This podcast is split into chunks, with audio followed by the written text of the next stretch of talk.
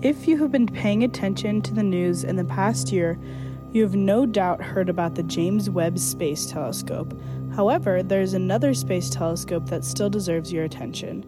The Hubble Space Telescope is a space telescope named after Edwin Hubble, a pioneer in astronomy. The telescope was launched on April 24, 1990, and has been collecting data ever since.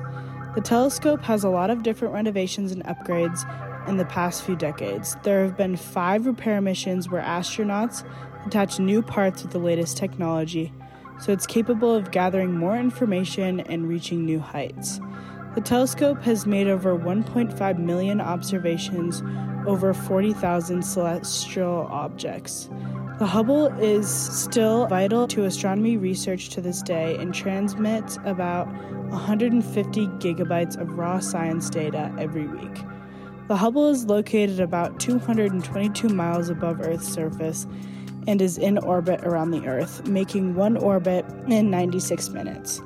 In order for this instrument to collect images and data, it has several mirrors on it. The front mirror reflects off the side mirror in order to focus the light and take high quality photos. What is unique about the Hubble telescope is that it has discovered a lot about our galaxy and has been a key tool in identifying many different types of stars. It has been able to peer into the universe to distance of 1.3 billion light years.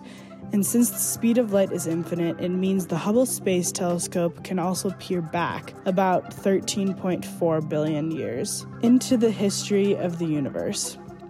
This telescope has seen many different things in our universe, from planet formation to supermassive black holes, and capturing many beautiful photos. It has seen stars being born and die, and it has helped astronomers understand how galaxies form and evolve. It has found evidence for dark matter and has found out the age of the universe.